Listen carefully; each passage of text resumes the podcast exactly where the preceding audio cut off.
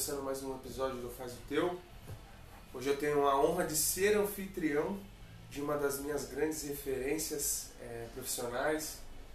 É um cara que é tão multitarefa que eu não sei nem explicar mais o que ele faz. Mas é, para levar a bandeira da nossa área, uma das maiores referências da educação física, o professor Vlad Bolani. E aí, Vlad? Beleza, Tiagão. Vlad, eu queria que você contasse um pouquinho da tua história, de como você começou, a área que você atua, qual é a tua paixão. Manda aí para o pessoal te conhecer. Bom, primeiro eu queria agradecer o convite, Thiago. Fiquei muito feliz, me sinto realmente honrado e lisonjeado pelo convite. E penso que a cada respiração que eu der, eu, eu tenho que ter consciência de que isso é uma oportunidade de contribuir com os colegas e com a humanidade. Então, sempre que você me chamar, vai ser um enorme prazer. Bom, eu sou de uma família muito simples da periferia de São Paulo. Somos de seis irmãos, né? Pai, mãe, seis irmãos. Dentro de um processo foram chegando alguns sobrinhos naquela história de mãe solteira. Então, uma irmã engravidou, chegou uma sobrinha, tal. Então, no final das contas, a gente chegou a ser em dez pessoas dentro de uma casa. Então, um processo formação familiar que é característico da periferia de São Paulo. É, os anos foram se passando e uma frase que minha mãe falava e meu pai é, batia a tecla sobre ela era: Filho, se você quiser ser alguém na vida, tem que estudar. Né? A, gente, a gente é desse modelo familiar. E, e a forma com que minha mãe tratava esse conteúdo era muito sério, porque se não estudasse, se não tirasse nota, tinha consequência que era apanhar. Então eu não queria apanhar, eu queria, eu queria tirar nota para garantir que eu não fosse apanhar. O chassi não aguentava muito. Ainda mais que eu era magrinho na época. Bom, e aí, dentro desse cenário, eu tomei gosto por estudar. Tomei gosto e eu acho que estudar é uma coisa que tira a gente de uma zona de ignorância que é necessário para o ser humano. Porque senão você fica um repetidor. E ser repetidor de coisas, você pode cair em algumas ciladas, né? Pode cair em algumas enrascadas. Então, desde muito cedo eu entendi que tinha que estudar muito. E de lá para cá nunca mais parei. Né? Sempre é, me preocupei em ter boas notas. Confesso que tem um pouco de competição nisso, eu sempre queria ser o melhor da turma, porque já que não era bom no esporte, eu não me destacava em nenhuma modalidade esportiva, por mais que tenha feito natação, tenha feito judô, joguei muita bola, mas eu nunca fui muito bom no esporte, eu sempre fui um atleta esforçado, então é, nunca me destaquei. Então eu via no estudo uma forma de competir, e desde muito cedo eu comecei a estudar. Quantos anos você teve esse estágio? É, de que eu, que eu competia no, no estudo, cara, eu saquei isso já velho. Eu saquei isso na faculdade. Falei, cara, eu gosto de tirar nota boa para ser melhor que os outros. Olha que loucura. Não que isso fosse legal, porque eu vejo que hoje o processo que mais faz a gente evoluir é a cooperação, não a competição. Mas a competição é algo que é, é intrínseco ao ser humano. Você quer estar sobre um, um, um cenário de evidência, você quer estar sobre um cenário de destaque. Não é? Talvez um pouco primata isso, né? Eu quero ser o macho alfa do estudo. É um pouco primitivo isso, talvez um pouco meio tribal, mas isso me trouxe até onde eu estou hoje. Mas a minha concepção sobre estudo hoje já é um pouco diferente. Eu sou muito mais cooperativo, muito mais contributivo de um processo, muito mais colaborativo, né? Elaborar junto, trabalhar junto é, no, no, processo de desenvolvimento é, do conhecimento do que só Bom, é, como que eu cheguei na educação física, não é? é? Eu comecei a trabalhar com um amigo numa academia e na época que eu comecei a trabalhar com ele, o que eu sabia fazer era higienização e atendimento, porque o meu histórico profissional anterior era de ter trabalhado numa, numa rede de drogarias em São Paulo e o meu trabalho era faxina, reposição de produtos em gôndolas e tal. E num outro emprego que eu trabalhei na feira, eu aprendi a atender pessoas aprendi a lidar com o ser humano no atendimento de banca de feira. Mas era algum parente teu ou você precisava arrumar uma grana? Não, era trampo. Era trampo. Precisava trabalhar, fui atrás de emprego e por um bom tempo eu trabalhei numa uma rede de, de farmácias em São Paulo e depois por um outro bom tempo eu trabalhei na banca de pastel. Então quando esse amigo me chamou para trabalhar na academia, o que, que eu sabia fazer? eu sabia limpar a academia e sabia fazer o atendimento. Então eu comecei com ele com essa bagagem. Com quantos anos? É, tava com 19 anos na época, 18 para 19. E ao mesmo tempo ele foi me ensinando algumas coisas sobre exercício, né, sobre treinamento de força, sobre musculação. E foi muito interessante porque ao passo que eu treinava, eu aprendia e a gente repassava esse, essas informações para os alunos. Mas a passagem de informação era, era cômica, né? Porque eu não sabia o que eu estava fazendo. Era. Então vamos imaginar que o Tiago fosse o, o cara que me contratou. Aí o Tiago passava a orientação para os alunos, eu pegava a ficha de orientação e replicava, ficava sendo repetidor do método que o Tiago tinha descrito, não é? E uma vez um aluno me perguntou, né? Vou contar uma história aqui. Eu tinha que passar o leg press para o aluno, exercício de pernas, né? E estava escrito lá 3 de 20. E o aluno me perguntou, pro Vlad, mas por que 3 de 20? Cara, aquilo me deixou desconcertado. Porque eu não sabia explicar por que 3 de 20. Ali até hoje eu não sei direito se 3 de 20 é melhor, melhor que 3 de 10. Não, até hoje eu não sei explicar. Não tinha uma fórmula. Né? não sei. Sabe uma história engraçada? Eu, eu sou meio sistemático com algumas coisas, né? Vou esquentar minha marmita no micro-ondas. Eu coloco 1 minuto e 9. Aí todo mundo fica, por que 1 e 9? Ah, por que 1 e 10? É a mesma história. 1 e 9 é mais pra mim, funciona melhor. É. Bom, nessa história do 3 de 20, a pessoa me perguntou, eu não soube explicar, aquilo me deixou desconfortável.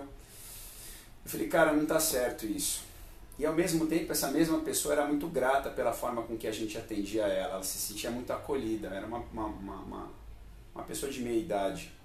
Então a habilidade que eu tinha era de falar bom dia, que legal que você veio, que bom que você vai treinar, nossa, você está se empenhando muito hoje, é isso aí, você é incrível, cara, volta amanhã, fico feliz em ter você com a gente aqui, era o que eu sabia falar. E isso que eu, que eu sabia falar não tem nada de educação física, é apenas o acolhimento óbvio para alguém que presta serviço. Não é o princípio básico da educação, do receber, do dirigir e do do, do, do poder dispensar a pessoa, pedir para que a pessoa volte no dia seguinte, enfim. Bom, concluindo a história, eu fiquei com esse desconforto de não saber explicar o que era 3 de 20, e ali eu tomei a decisão, falei, não, tem que estudar esse negócio. Então eu entrei na faculdade precisando responder essa pergunta, por que 3 de 20? E até hoje eu não sei responder, Thiago. Mas está correndo atrás. Estou correndo atrás. Bom, depois veio a faculdade, veio todas as oportunidades é, de estudo, é, algumas sinalizações de alguns professores observando essa forma de se comunicar que a gente que eu, que eu desenvolvi e me chamou para uma para uma, uma condição de pô, porque você não vai lecionar na universidade, porque você não vem dar aula na faculdade. Falei, pô, obrigado pelo convite, mas eu não me sinto preparado. Isso na graduação? Na graduação. É, e no, no ano que eu me formei, no ano seguinte, eu tive a oportunidade de lecionar por um ano junto com o professor Arthur Monteiro, na época na, na área de treinamento desportivo.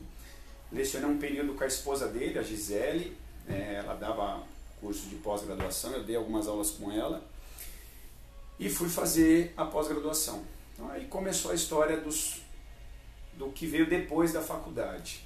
E por aí vai, tem uma longa história de estudos. Mas você você, é que você está sendo muito modesto. O Monteiro é o Guilherme? Isso. Cara, ele é, ele é muito bom. Né? ele, foi engraçado, Tiago, essa história, porque eu, eu, eu tenho um apreço muito grande pela ciência do esporte. Eu acho incrível ter, ter conhecimento sobre a performance esportiva. Até porque a gente consegue trazer o conhecimento da performance esportiva para dentro da, da academia, com aluno comum. E eu falei para o Arthur, pô, Arthur, o Arthur treinava na academia que eu era professor, ele e a esposa, eles são muito amigos do dono da academia. E na época ele tinha me dado a disciplina de treinamento desportivo. Eu falei, Arthur, eu posso fazer novamente a disciplina com você na universidade que você tiver? E ele inverteu. Eu falei, não, não só pode, como eu gostaria que você desse as aulas junto comigo. Eu falei, não, professor, você não entendeu eu quero sentar na cadeira de aluno. Ele falou, Vlad, você que não entendeu. A cadeira que você pode sentar hoje, você pode orientar os meus alunos, pelo nível de conhecimento que você tem. Então aquilo foi, é, ao mesmo tempo, muito emocionante para mim, porque eu não tinha noção, até hoje eu não, eu não tenho noção da, da amplitude do conhecimento que, que eu carrego. Muitas, muitas pessoas sinalizam isso, mas eu não vejo eu, aquela janela de Johari, né? O que eu me vejo, como eu me vejo, não é como as pessoas me veem talvez para esse item conhecimento da nossa área. Mas eu prefiro preservar os dois pés no chão e a minha humildade com relação a que a, a, a, emblemática frase, né? Que eu estou fazendo um ajuste nela, aquela só sei que nada sei, eu fiz um ajuste nela, by Vlad, né? Só sei que pouco sei. Nada sei, eu acho que não dá, né? Porque... É, até porque a gente se empenha bastante, né? Tem, tem uma história, vou até compartilhar. Por que, que eu digo que você, para todo lugar que eu vou, você é um cara que eu coloco sempre como uma das minhas referências profissionais. Porque eu não sei como foi para você, mas, pô, você veio de família humilde, eu vim também, pô, meu pai largou da minha mãe, então era minha mãe por ela, e aí eu cresci vendo aquela situação. Só que minha mãe é uma pessoa muito simples, então ela condicionou na minha cabeça que eu tenho que, pô, estuda, arruma um bom emprego, aí você vai conseguir comprar tua casa se você se empenhar bastante. Então, eu nunca tive na mente de fazer a faculdade. E aí eu sempre fui no meio do esporte, comecei a lutar, arrumei uma bolsa de estudo, puta, o que, que eu vou fazer? Aí entrei na educação física. Só que tem aquele preconceito, né? De, pô, vai jogar bola na escola. Aí você vai fazer uma coisa que está habituado, a prática todos os dias, ah, vou fazer. E aí quando eu estava no terceiro semestre, você foi fazer uma palestra na faculdade. E uma coisa que você falou me chamou a atenção. Primeiro que você mostrou muito conhecimento, que não era só jogar futebol. A atividade física, o exercício físico planejado por bons profissionais que detêm conhecimento, você nunca vai saber tudo, mas que tem primeiro a consciência de que não sabe tudo. E segundo que o pouco que se sabe está disponível. E isso transforma a vida das pessoas. E aí você falou, abre aspas. Cara, isso sempre replico. Na faculdade, se você acertar 7 de 10, você passa. Então você tem uma margem de 70%. 30% se esvai, não tem problema nenhum. Só que aqui, na vida real, se eu errar 30%, eu estourei um cotovelo. Exato. É uma hernia de disco. Às vezes 30% é a margem da pessoa que tem depressão que não volta mais, porque não teve um bom atendimento. Então aquilo ali me, me despertou um start. Qual foi a primeira coisa que veio na minha cabeça? Minha mãe. Toda lascada hernia de disco, artrose, artrite, hipertensão, diabetes, colesterol. Aí eu falei, cara, eu posso mudar a vida da minha mãe. Daquele dia em diante, eu comecei a ficar todos os dias, depois da faculdade, na biblioteca, ficava sozinho, lendo, preciso ler, preciso entender. Pô, eu posso melhorar isso aqui. O que, que, o que, que é na hipertensão que vai ajudar? O que, que é na diabetes? E aí você começa a criar um senso de responsabilidade que talvez tenha sido aquilo que os 3 de 20 te despertou. Exato. E aí o que começou a me entristecer? Eu olhar para nossa área e ver que os caras não estudavam. Falei, pô, eu não vou ser assim. E aí foi até que quando eu tive. Eu nunca quis trabalhar em academia, né? Porque eu sempre fui um cara do esporte. Você fica um pouco estrelinha, né? Pô, sou do esporte. não adianta falar que não. Você fica estrela. Só que você tem que ter humildade. E aí apareceu uma oportunidade, acho que no dia que você fez a palestra teve o cadastro, né? Que é até uma forma Hoje tenho certeza que foi um pontinho pensado. Foi é. costurado. E aí eu fui, cara, minha entrevista não, mano, nem vou contar porque é de maluco. Era o Leonardo, não deu pra fazer entrevista, aí eu fiquei batendo papo com ele, ele gostou de mim, ele falou, cara, volta aqui 5 horas. Aí eu voltei, eu já tava no treinamento, que eu tava contratado.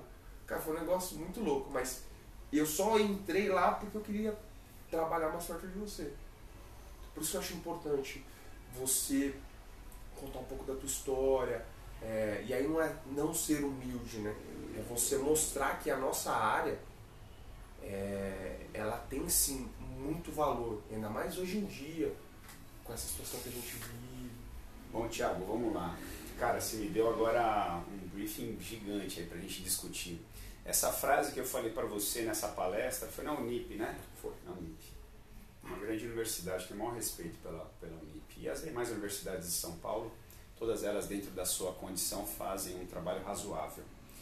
É, e eu peço para as pessoas não, não criticarem o trabalho da universidade porque ela não tem é, condições nem obrigação de preparar o profissional como um todo, porque tem coisas que vêm de casa e tem coisas que o cara tem que despertar a consciência. E se naquela palestra que a Universidade Unip organizou, convidando o professor Vlad, o Tiago despertou, é, isso é uma responsabilidade da universidade, chamar profissionais de fora que tenham bagagens que possam despertar no aluno uma consciência que a própria universidade não conseguiu trazer. Então eu acho que nessa parceria Vlad e Unip houve êxito, porque a gente conseguiu que o Tiago, perdão, vai ter que cortar isso aí, né? Não, vambora, vambora, vambora. É, que o Tiago fosse tocado por, essa, por esse discurso. Cara, nota 7 é para faculdade, a vida real não aceita 7. Resume a frase: nota 7 é para passar de ano na faculdade. Na vida real, não se aceita a nota 7. Ou você acerta 10 ou você está fadado a ter grandes problemas. Você trouxe um desdobramento de exemplos aí da sua mãe, que é a nossa realidade diária. A gente está aqui todos os dias e todos os dias tem alunos chegando com hipertensão que não sabe que são hipertensos.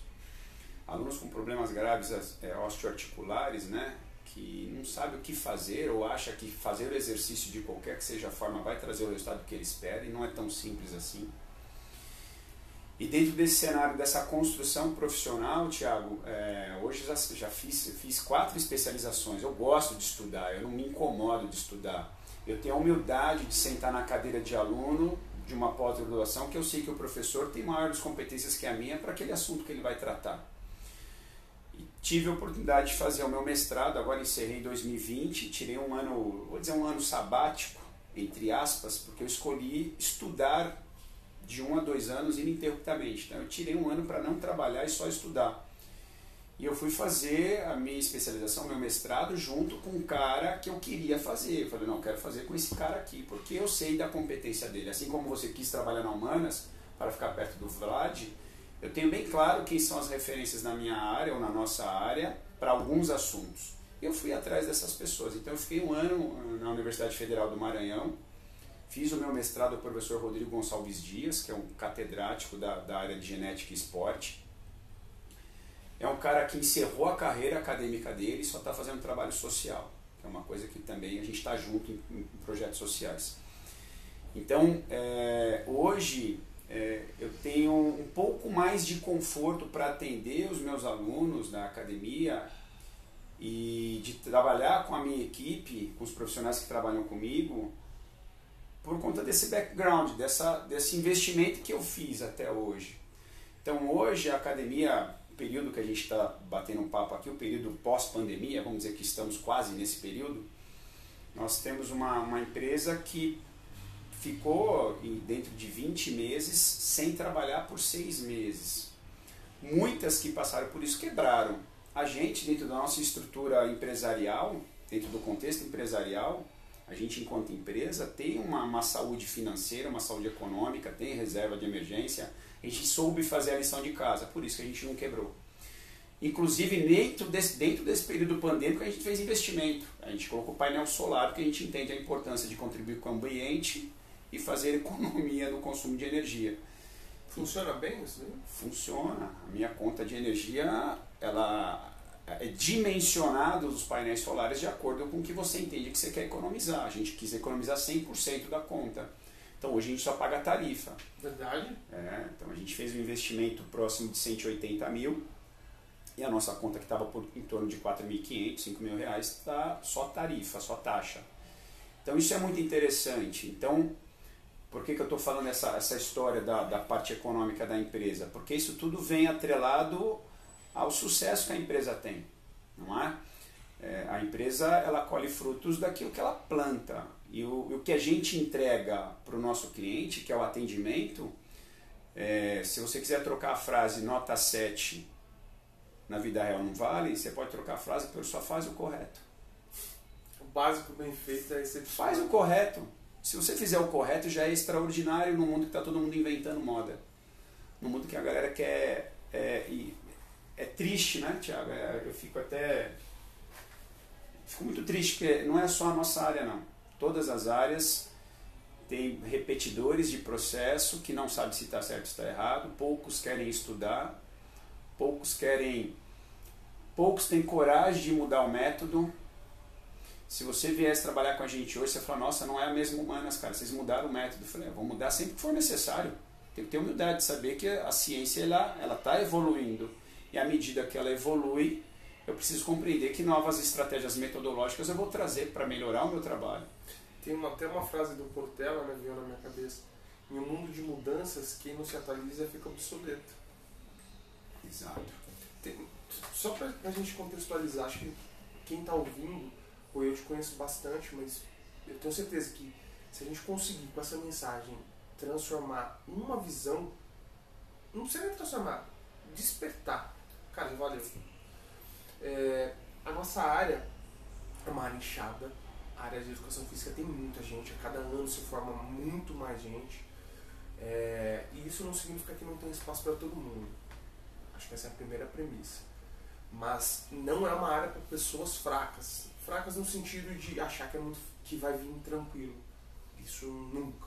Não importa o quanto você se dedique, sempre haverão novos desafios. Né? Só para a gente ter uma, uma linha do tempo. Pô, você entrou na faculdade, fez a graduação. Ok. Você trabalhava, trabalhava na feira, ajudava na higienização da academia, como se formou entrou na academia. Você trabalhava como personal. Professor de sala, não era personal na época, mas não tinha, não tinha competência, né? Professor de sala de musculação. Aí você entrou na especialização. Nesse período de professor de sala, eu comecei a adquirir habilidade com avaliação física. E foi a área que eu mais me desenvolvi. Então, além do treinamento de físico, né, treinamento de força, cardiorrespiratório e todos os complementos ali, eu comecei a me especializar em avaliação física, que eu acho na minha cabeça é meio que óbvio, né? O ponto de partida é como é que a pessoa está para saber onde é que ela quer chegar. Então, a gente precisa medir alguma coisa, a gente precisa ter noção do estado inicial do cara. Então, perpassa por aí, continue construindo. Vai, então, ver. você fez uma pós-graduação, uma especialização... Fisiologia do exercício. Que é o que você se destaca eu me sinto confortável, mas a hora que eu leio fisiologia eu falo só sei que pouco sei. É. eu, fiz, eu fiz a minha especialização também, é bem complexo. Exato. Mas tudo bem. Nessa fase, você ainda continuava na academia? Ah, aí nesse período eu já não estava na mesma academia. Eu já estava transitando em outras oportunidades de trabalho e já estava atendendo como personal. Então eu já comecei a me destacar como personal em outros estabelecimentos. Mas ainda de outras pessoas, de terceiro. Isso. Aí um próximo passo que você teve? Incor. Fiz uma especialização no Incor, aprimoramento, né? uma residência no Incor, na área de é, prevenção e reabilitação cardiovascular. Tem algum motivo nessa? É, para mim é claro quando, quando é, é, a doença que mais mata no mundo é a doença cardiovascular. Então, na minha cabeça, talvez um pouco empreendedora, ficou claro. Falei, quanto mais eu souber desse assunto que mais mata a gente, mais pessoas eu vou ter para resolver problemas. Parêntese. a minha ideia foi boa. O problema é que o indivíduo que chega a ter um problema cardiovascular grave, ele é uma pessoa que não tem bons hábitos. E mudar hábito não é algo simples. Então a barreira que eu encontrei, por mais que eu tenha estudado esse conteúdo, um dos maiores centros de estudo da América Latina, que é o INCOR, né, Instituto do Coração Hospital das Clínicas, convido aos colegas da área que estão se formando que vocês procurem esse curso. Quem quiser ter uma experiência transformadora na vida, é entrar num grande centro de estudo e pesquisa que é o INCOR. Na época que eu fiz eram apenas seis vagas e vem gente do Brasil inteiro competir essas vagas é, praticando um pouco a minha falta de humildade agora, eu passei em primeiro e me formei em primeiro no curso do ano que eu estive lá. Porque eu gosto de competir, como eu disse anteriormente. E, e lá no Encore eu aprendi muito sobre ergospirometria, sobre avaliação cardiopulmonar, né? aquela avaliação que a gente acha que é só atleta que faz, quando a gente vai avaliar a performance cardiorrespiratória, cardiometabólica, sei lá o nome que, se, que a gente pesquisa aí aquela avaliação que vê o, o VO2 máximo, como se fosse só isso que aquela avaliação desce, não é? E que é o dado menos relevante, entre aspas. Né? É o menos relevante. ele é mais um indicador de. Bom, enfim, deixa ele pra lá. E aí. Não, professor, pode falar, é importante. Eu Vamos lá. É, o VO2 é um indicativo só de, de, de, uma determinada competência, mas não, ele não, não define muita coisa, não define como é que você treina, não define nada limiar de treinamento. E você vai precisar ver outros indicadores ali que são tão importantes quanto, não é? Hoje a gente verifica, junto de todo o processo, além dos limiares, eficiência ventilatória. A gente vê que muita gente sofre porque tem baixa eficiência ventilatória. E às vezes o limitante do cara não é falta de treino, é falta de exercício respiratório, exercício ventilatório. A musculatura ventilatória dele não acompanha a necessidade de demanda metabólica. Como que você simplificaria isso para um leigo? O cara não entende de termo técnico? Vamos fortalecer a nossa respiração, aprenda a respirar. Tem que aprender a respirar. Uma das formas de aprender a respirar, por exemplo, de forma bem simplista, quando você faz uma ventilação mais ampliada, uma respiração mais ampla. Não é? A gente não usa toda a nossa capacidade de respirar, de ventilar. Então, a exemplo disso, é, as sugestões dos exercícios respiratórios da meditação é são incríveis. E por meio desses processos respiratórios você melhora a eficiência ventilatória dos músculos ventilatórios, do todo o arcabouço das estruturas ventilatórias. Isso vai te ajudar no exercício que precise dessa estrutura. Ah, vou aproveitar já teu conhecimento. Essa parte de respirar exige treinamento, assim como, por exemplo, as pessoas começam a caminhar, engatinham, aí anda, cai, anda, cai, parou ali. Ninguém faz um trabalho para aprender a correr. Isso. Porque isso é um erro. É respirar é similar? A mesma coisa. A gente, por mais que saiba, na verdade a gente precisa pensar para respirar, né? e isso é muito interessante. Até considere que nós somos um ser aeróbio, correto? A gente vive na presença do oxigênio. Se tirar o oxigênio, morremos. Então, o raciocínio meio que óbvio é pensar assim: se somos um ser, um ser aeróbio, dependente do oxigênio, que está de graça, que Deus mandou para a gente aí aos montes, você não paga um real para respirar, pensemos da seguinte forma: não é meio que óbvio que eu tente melhorar o quanto eu puder a minha capacidade em ser um ser aeróbio? aeróbio? Então a, a gente discute, não, mais eficiente para melhorar a saúde do indivíduo é o treino contra-resistido, treino de força. Concordo.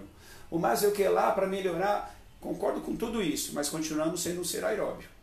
Então, quanto maior for a nossa eficiência enquanto um ser aeróbio, melhor estaremos. Beleza? É meio que óbvio.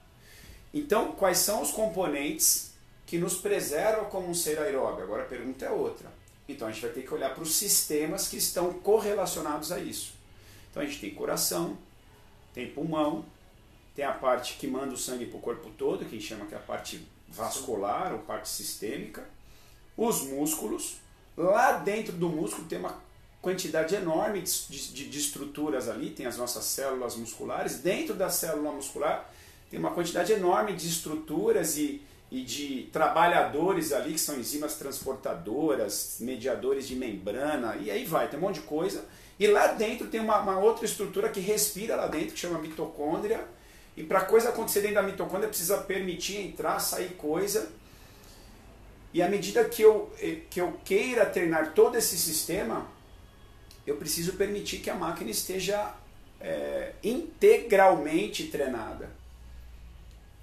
Não, eu não posso pensar só lá no músculo, como é discutido nos artigos de fisiologia. Tá? Eles estão discutindo a microbiologia molecular do gen que permeia biogênese mitocondrial. Mas que diabo é isso para o indivíduo que está na academia fazendo esteira? É, cara, tem que ficar um pouco mais simples a informação para quem aplica ela. A informação tem que estar mais simples na prática. Então esse contexto acadêmico, respeito, ele é importante, ele é necessário, mas ele tem que ser interpretado. A, a ciência termina sendo um pouco como a política, né? É tão complexo que as pessoas não se interessam tanto. Puta, Thiago, obrigado, cara. obrigado. Foi excelente analogia. Eu sempre... vou utilizar essa daqui para frente. Eu sempre utilizo de uma forma. Eu gosto de fazer palestra, apesar de fazer um tempo que eu não faço nenhuma, mas basicamente, quando eu vou transmitir essa informação para uma pessoa leiga, você quer ter saúde? Sistema cardiovascular. Quer ter qualidade de vida? Sistema musculoesquelético. Treino de força e treino de corrida. Faz isso, acabou. Você não precisa ser atleta, não precisa fazer além do que o teu corpo pede. É uma máquina que exige movimento, cara. Roda sem hora pra você ver. Tem gente que você pergunta qual a tua idade, ah, tenho 25. Eu, jura, eu jurava que você tinha uns 40. tá acabado, cara. Não, e, e, essa forma de brincar, de fazer essa troca, faz com que as pessoas se interessem. Quando você é muito técnico, é desrespeitoso, a pessoa não quer ouvir. Isso. isso. E, e em cima disso, é, como que surgiu esse teu interesse de palestrar? Você treinou? Qual foi a primeira? Tiago, eu, quando eu comecei a me, me sentir mais confortável em falar em público, foi na própria faculdade que um professor falou, cara, os seus, seus seminários são muito bons. É, eu lembro até hoje o professor César Oliveira, é, ele é irmão do Osmar de Oliveira. Do doutor? Doutor Osmar de Oliveira, César de Oliveira, professor meu de biologia na faculdade, um cara incrível, um cara extremamente acolhedor, um cara humano, um cara maravilhoso na minha, no meu contexto histórico acadêmico. E ele me chamou, eu e um colega, hoje esse colega é coordenador da FMU, o professor Tiago, ele chamou a gente, o peixe, ele me chamou e falou para mim, Tiago, cara, vocês conduzem muito bem os seminários que vocês fazem. Por que, que você não vai dar aula em faculdade? Foi ele que começou. Você era da turma do peixe? Nós somos da mesma turma, nós somos coordenadores de turma. Eu e o peixe. o mundo é pequeno, hein? cuidado. Verdade. Não, e aí, isso é muito claro. Dificilmente um cara. Parece louco falar isso, mas o mundo é pequeno. Dificilmente um cara do teu calibre não estudou com os melhores. É, a gente. E é. vocês são os melhores porque vocês estavam juntos. Então, você competir e querer ser o melhor, você me falar que você estava na turma dos caras que eu sei que são referências, já me mostra porque é. um ajudou o outro a crescer. Eu, até um, uma, uma prova de estatística uma vez que eu falei pro Peixe, pro Thiago, falei, Thiago, eu tô lascado nessa prova que eu não estudei nada, eu vou ter que colar de você. Ele falou, pô, vai colar nada, pera que eu vou te explicar. Ele me explicou muito rápido ali, em 20 minutos, o que, que ia acontecer na prova. Falei, beleza, então não vou colar de você, vou fazer a prova. Aí eu tirei 9,5 e ele tirou 9 na prova. Nossa. eu falei, o, o, o, mestre muito bom fez com que o discípulo superasse o mestre. Foi incrível. Até um, um parênteses. Sempre competindo nota. Eu sou, eu sou um aficionado pela, pelo resultado que eu entrego naquilo que eu me proponho a fazer. Então, só para concluir a, a, pergunta que você fez, é, quando esse professor falou que eu tinha essa habilidade em seminários, eu não conseguia ver isto. Aí fui dar aula com o Arthur Monteiro, eu comecei a me sentir mais confortável. E por algum momento eu falei, cara, eu tenho que treinar isso. Então eu organizei por um bom tempo palestras em escola pública para falar sobre qualidade de vida e exercício. E, e ali eu fui modulando a estratégia de fazer palestras. Inclusive nessa palestra que eu dava em escola pública, eu começava contando uma historinha, né, fazendo uma linha do tempo. A gente nasce, a gente cresce, a gente reproduz e a gente morre. Não é isso? Basicamente é isso. E no meio desse tempo pode aparecer doenças. E o motivo dessas doenças aparecer pode ser alguns hábitos. Então eu fazia uma, uma, uma contava uma historinha. E não tinha muito efeito essa historinha. E aí eu comecei a mudar a estratégia para medir a temperatura da, da audiência ali, da, do meu público, que eram adolescentes. E eu começava falando, cara, vocês sabem que um dia vocês vão morrer? Então eu mudei a estratégia, não contei do, do lado bonito da história para o final, não, eu contei do final para o lado bonito da história. Então eu chocava a molecada e aquilo funcionou.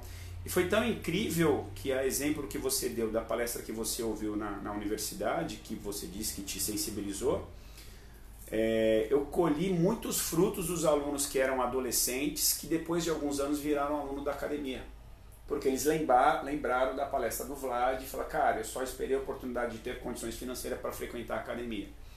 Então, não tem aquilo que você plante que um dia você não vai colher. Não é? Seja bom, seja ruim. Né? A colheita é opcional. O plantio é opcional, mas a colheita não, a colheita virá.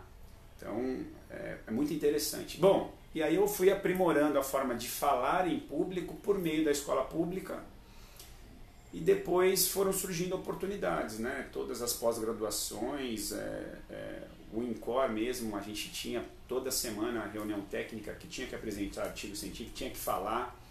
Isso foi me dando habilidade, foi me tranquilidade para fazer interpretações do documento, seja ele qual for, e expor ele né, para o público, para a audiência. Puta, que legal. E como que surgiu, por exemplo, você tinha uma cabeça de, de pessoa que não tinha grana? Tipo, toda vez contando dinheiro? Por crescer numa família que tinha uma casa com 10. Isso. Como que foi para você montar a Humanas? Quando isso aconteceu? Legal. Você, ganhou uma grana de personal? Não, vamos lá. Quanto mais eu ganhava, mais eu gastava. Amigão, quem vem de uma família onde tem limites financeiros, é, as pessoas acham que você vai ser um cara contido. Eu não tinha educação financeira nessa época. Era ao contrário. Hashtag vida de personal. Vida de personal. Então, à medida que eu tinha grana, eu queria preencher tudo aquilo que eu não tinha tido. Cara, era tão louco, Thiago. Teve uma época que eu queria comprar um videogame. Isso já adulto tal. Cara, na época era o PlayStation 3 e era o Xbox, que eram os dois lançamentos da época. Cara, comprei um numa semana e um outro na outra semana. Sabe aquele preenchimento de criança pobre que não tinha tido e no momento que a grana estava disponível não tinha freio, cara. Não tinha Agora freio. deixa eu te perguntar. Você É. comprou os dois, jogou? Não jogo nada, Eu quis saber uma coisa. Eu acabei dando o, o- o- um dos videogames dele pro meu sobrinho e o outro tá em casa até hoje que meus filhos brincam, né? O Xbox. Porque tem aqueles, aqueles jogos de movimento e é o que a gente mais brinca em casa, né? Pra tentar estimular a atividade física. Então, a exemplo disso, cara, eu nunca, nunca guardei grana.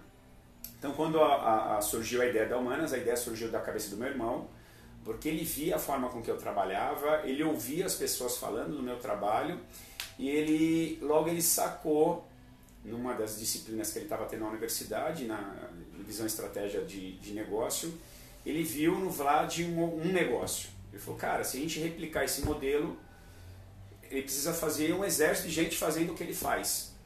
A gente tem um modelo de sucesso. E foi no alvo. Ele fez o quê? Meu irmão fez administração, que é o meu sócio, né? E depois ele discorreu com algumas especializações aí.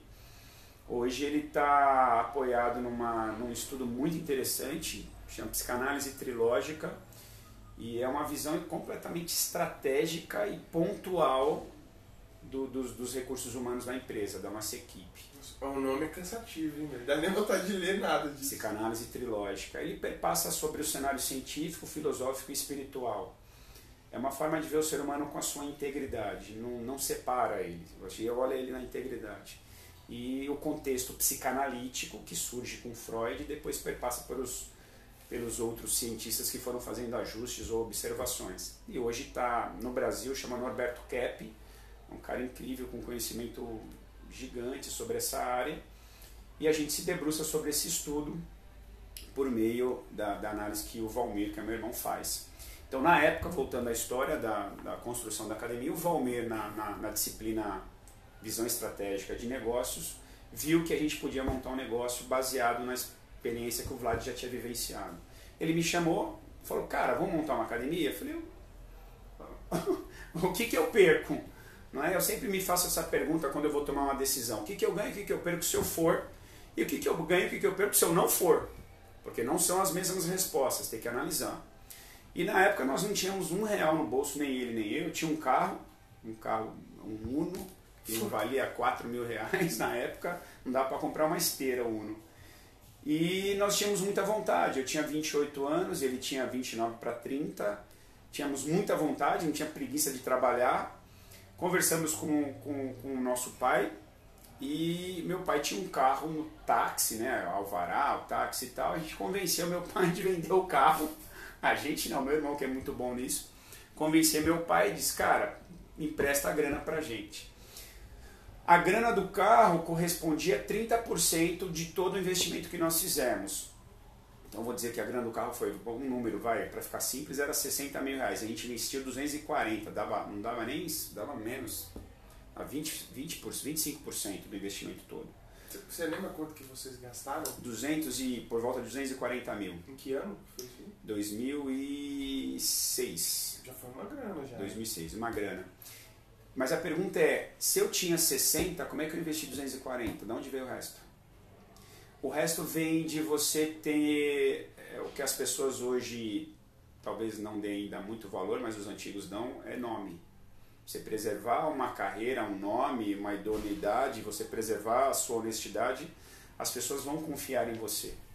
Então, ah, vamos fazer o seu índice financeiro no banco para ver se você vai ter dinheiro disponível. O banco não te conhece, ele tem que fazer por este caminho.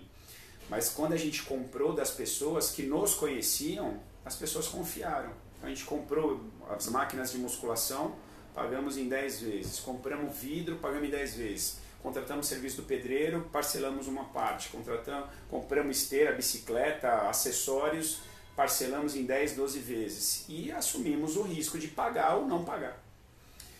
Mas a gente teve muito sucesso, a gente levantou as portas da academia com é, três semanas antes a gente colocou uma, uma frase prepare-se, você será encantado. Olha que frase. Mas não dizia que ia ser uma academia. Então a frase despertou nas pessoas que viam aquela placa, aquele painel, uau, o que, que vai ser? Então despertou uma curiosidade antecipada das pessoas e todo dia que elas passavam por ali, elas queriam ver se, se o negócio que ia abrir ali é, tinha, estava em funcionamento. Então a gente abriu a academia apoiada nos pilares do atendimento de grupos especiais. Então, hipertenso, diabético, obeso, idoso, o cardiopata, porque era a especialidade que eu tinha vinda do INCOR. Então a gente abriu com esse pilar, porque abrir uma academia como as demais academias, a gente ia ser mais um. Abrir a academia com algum diferencial, quando comparado com as demais da região, trouxe uma atenção para quem nunca tinha tido coragem de entrar numa academia. Porque a academia conota, Tiago, um público já bonito, um público já esteticamente pronto, não é? Quem está de fora acha que para vir para a academia tem que ter um tênis legal, tem que ter uma roupa legal já tem que estar tá bonito. Cara, e é completamente ao contrário. O cara que vem para a academia precisa alcançar essas condições. Então é na academia que ele pode alcançar essas condições. Bom, e a gente abriu a academia com 30 dias de funcionamento, a gente já estava com praticamente 50% da ocupação então, se nós tínhamos uma meta de 400 alunos, com 40 dias nós estávamos com 200 alunos. Mas você começou só você como professor? Nós, estava eu como professor e nós já tínhamos alguns estagiários. Hoje tenho o maior orgulho de dizer que um deles é professor do Palmeiras, o outro é um puta personal trainer incrível. Tiago, é, de novo, deixando a humildade de lado, todo mundo que passou pelo Humanas foi professor da Humanas com os devidos. É, seguiu o que a gente entende como valores e ética de um profissional, todos estão bem. Não tem um que passou pela Humanas que não teve sucesso, a exemplo de você que está numa uma instituição pública e fazendo um trabalho incrível de responsabilidade junto aos atletas de luta do Centro Olímpico. É isso, cara. Quem entendeu, tá bem. Então foi em 2006 que a gente abriu a academia, a gente devia muita grana, mas a gente sabia que a única forma de pagar era trabalhando. E foi o que a gente fez. Das 6 da manhã, das 5 da manhã até meia-noite por quatro meses. Depois a gente começou a espremer um pouco o horário eu e irmão, meu irmão abria e fechava a academia, nós trabalhávamos essas 16, 17 horas por dia. Depois a gente começou a enxugar um pouquinho, vindo, vendo os ajustes que tinham que ser feitos. Mas por muito tempo a gente trabalhou essa média de 15 horas por dia cada um. E essa, a primeira foi em 2006. 2006. Foi um case de sucesso. Boom. Foi um boom. E como que, que aconteceu a expansão? Você... Muito bom. A gente chegou a ter sete academias.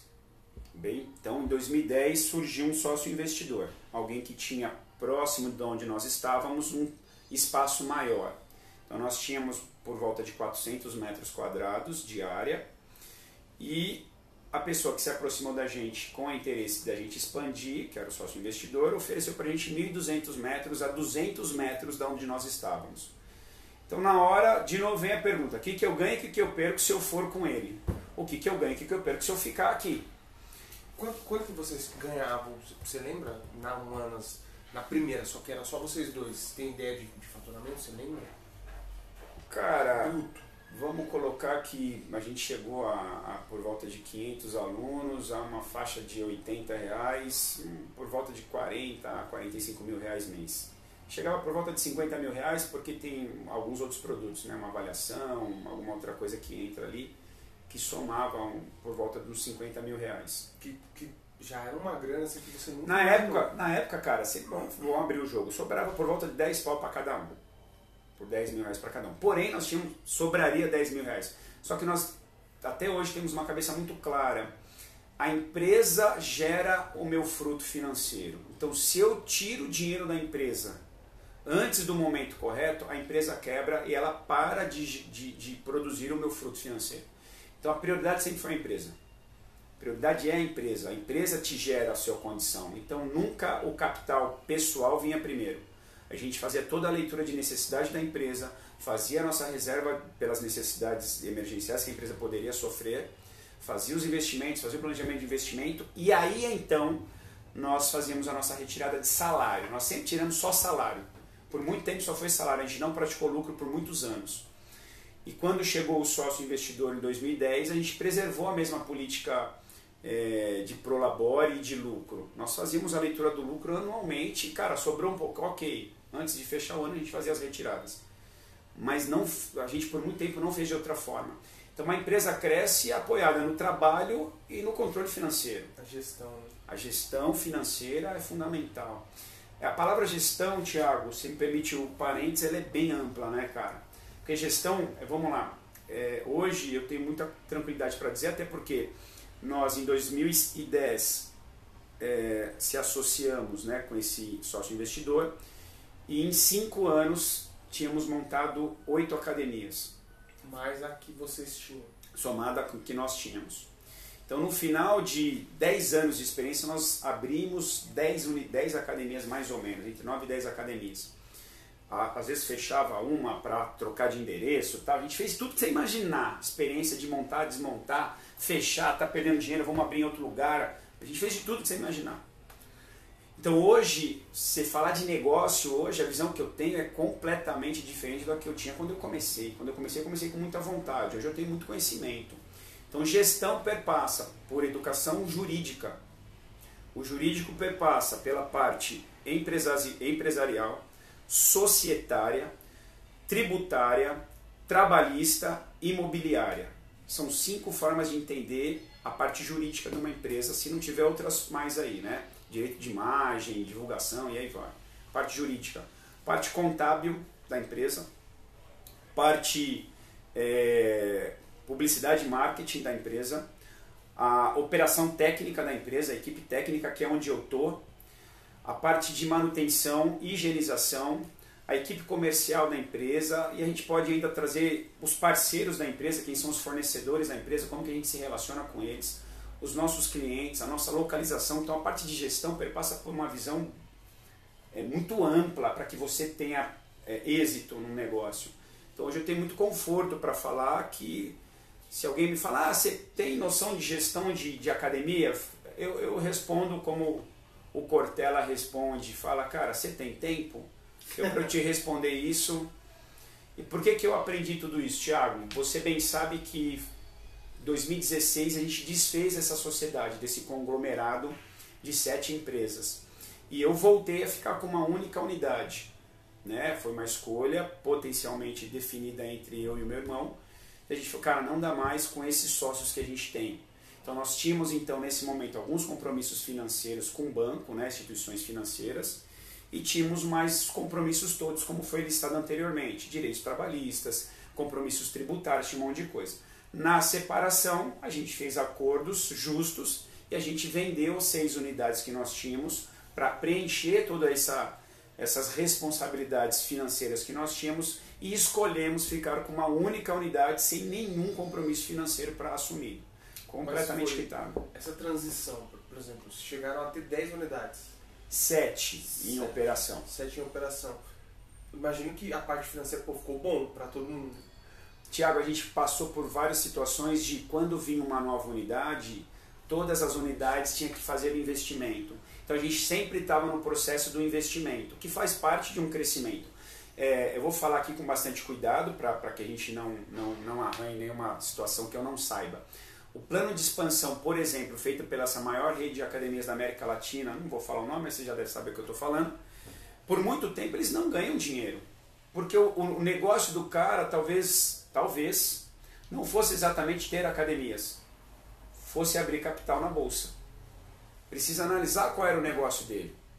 Será que o negócio dele era abrir academias?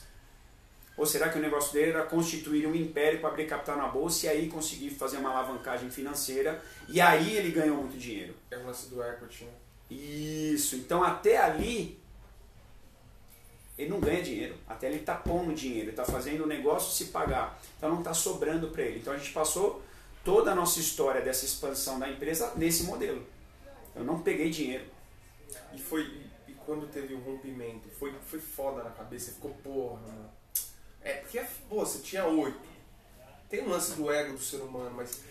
Ô, Thiago. Voltou ser, pô, voltado quase zero. Não, Thiago, a minha maior dor foi assim: eu sou um profissional de educação física, eu sou uma eu sou um apaixonado com o direito da palavra, não me dá o direito de ser amador.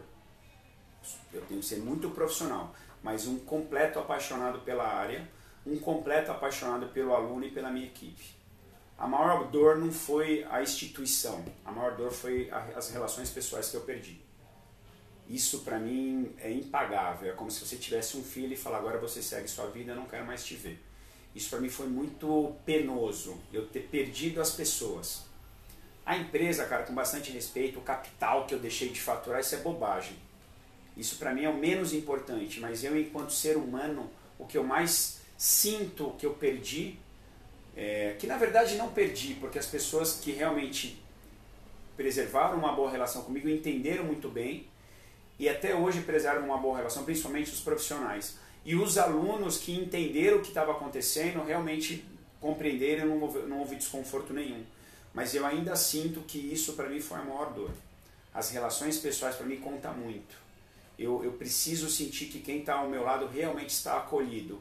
E nesse rompimento eu me senti é, no momento onde eu tive que abrir mão desse acolhimento dessas pessoas. Ah, legal, Vlad. E é importante a gente sempre frisar isso, né? Porque, vai, talvez eu tenha sido mal na colocação. Não é que você voltou do zero, você voltou com experiência, com conhecimento, que é o que vale mais, né? Cara, é, hoje, hoje eu faço consultoria para empresas no setor.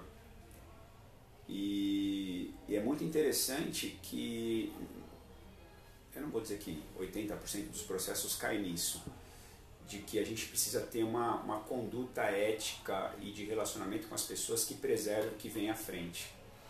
Então, cada escolha que é feita hoje dentro de uma visão estratégica de negócio, você precisa ter bem claro a quem vai afetar. E se isso for afetar alguém negativamente, você tem que repensar. Então, você, na minha concepção, que é diferente de visão de franco empreendedor, que às vezes passa por cima pra, pelo resultado, né?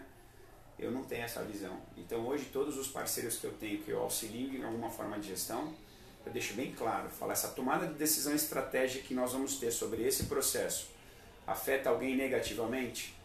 Não vamos fazer. Porque o que eu passei, eu não vejo isso com. Eu vejo isso com bons olhos, como você disse, o aprendizado todo, e esse aprendizado tem que evitar que outros passem pelos erros que eu cometi. Então, é, é muito interessante o, o quanto eu aprendi.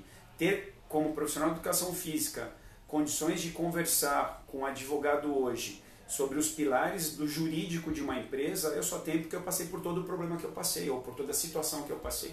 Eu tive que entender até onde toda a parte jurídica poderia me comprometer. O jurídico trabalhista poderia me trazer qual prejuízo?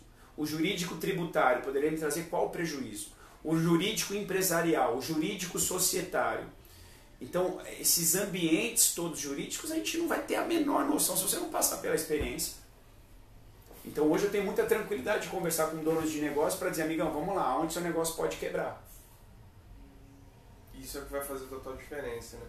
É. Na, tem, tem algumas coisas que o esporte ensina justamente por esse processo que você falou, você tem que vivenciar. Então tem duas coisas que eu tento sempre pregar, né? E o pessoal que está bem próximo de mim, os atletas, eles, se eles escutarem isso, eles vão me ver falando. A gente tem duas oportunidades numa competição: a vitória ou a derrota. A vitória te alavanca, a derrota te ensina. Por isso que a gente perde muito na vida, vai aprendendo, mas quando a gente persiste, quando a gente for alavancado, a gente sabe lidar com isso. Então, por exemplo, você passou por, pelo lance de se alavancou porque você correu atrás dos processos, você tecnicamente é muito bom, errou, acertou, chegou num ponto de dá para falar que você é um empreendedor de sucesso, é, regrediu em alguns, vai, não é dono de tantas posses, mas hoje você está bem de grana. Tranquilo. E além disso, você tem muito conhecimento, que eu acho que é, tá na caminhada, né?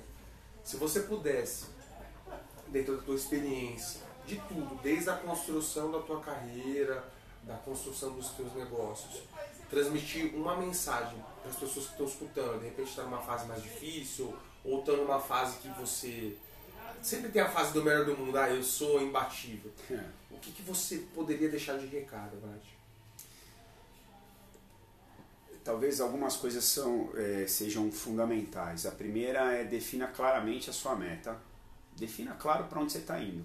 Defina muito claro. E na escolha dessa sua meta, esteja se perguntando a cada passo o que eu ganho, o que eu perco, se eu der o passo agora, ou o que eu ganho, o que eu perco se eu esperar para dar esse passo. Porque com meta definida você tem que andar. Beleza? Tenha disciplina de samurai. Não perca do radar aquilo que você tem que fazer a cada respiração. A cada respiração, o que, que eu estou fazendo? Eu estou devaneando os meus pensamentos, estou perdendo tempo, estou praticando a preguiça verdadeira, o vagabundismo real. O serviço de stream, né? Ou eu estou realmente mantido à direção do meu processo. Hoje eu não assisto um documentário que não seja com propósito. Eu não sento na frente da televisão que não seja com propósito. Então defina claramente a sua meta. Defina claramente a cada passo que você vai dar, o que eu ganho, o que eu perco neste momento. Defina a sua disciplina a cada respiração.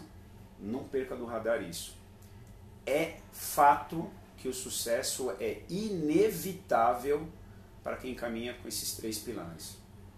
É fato, não tem como errar. E como complemento disso, tenha um mentor. Tenha um mentor, tenha alguém que já passou pela experiência do processo como um todo, dificilmente você vai encontrar, mas saiba observar a sua meta de forma fracionada. Entenda ela de forma como um todo, óbvio, mas olha ela de forma recortada. E nesses recortes, quem pode ser seu mentor em cada um dos recortes que você fizer? Então, vou montar uma academia. Ok, será que um cara que tem uma academia tem capacidade de olhar uma academia como um todo? Muito provavelmente. Mas será que este cara é um especialista na área jurídica de academias? Muito provavelmente não como dono de academia, ele entendia academia, mas de área jurídica de academia é o advogado dele que entende. Então tenha mentores nos recortes daquelas metas ou daqueles objetivos que você traçar na vida, seja ela qual for. Tenha um mentor, pergunta, não precisa tomar, não precisa dar a resposta de imediato. Põe a cabeça no travesseiro 24 horas, que a noite é o melhor remédio para a mente se organizar e os pensamentos se alocarem e vir as melhores respostas não é? É, é muito. acho que é isso, Thiago. Porra, acho que é isso. É, cara, muito obrigado pelo papo. Foi uma honra poder sentar e trocar essa ideia com você. É, por toda a tua trajetória, assim, me mostra que você tem que estar perto das pessoas que são boas referências, de preferência, que são melhores que você, porque isso vai fazer com que você queira ser, pelo menos o competitivo, né? Ser melhor do que eu já sou. É, foi um prazer ser o seu anfitrião, né? Porque eu vim até você. e, cara, só agradece. Tiago, obrigado pela oportunidade. Desejo sucesso nesse seu empreendimento e fico à disposição. Se houver outra oportunidade, vai ser um prazer te ajudar. Tá é bom? Forte abraço. Valeu, Tiagão. Abraço.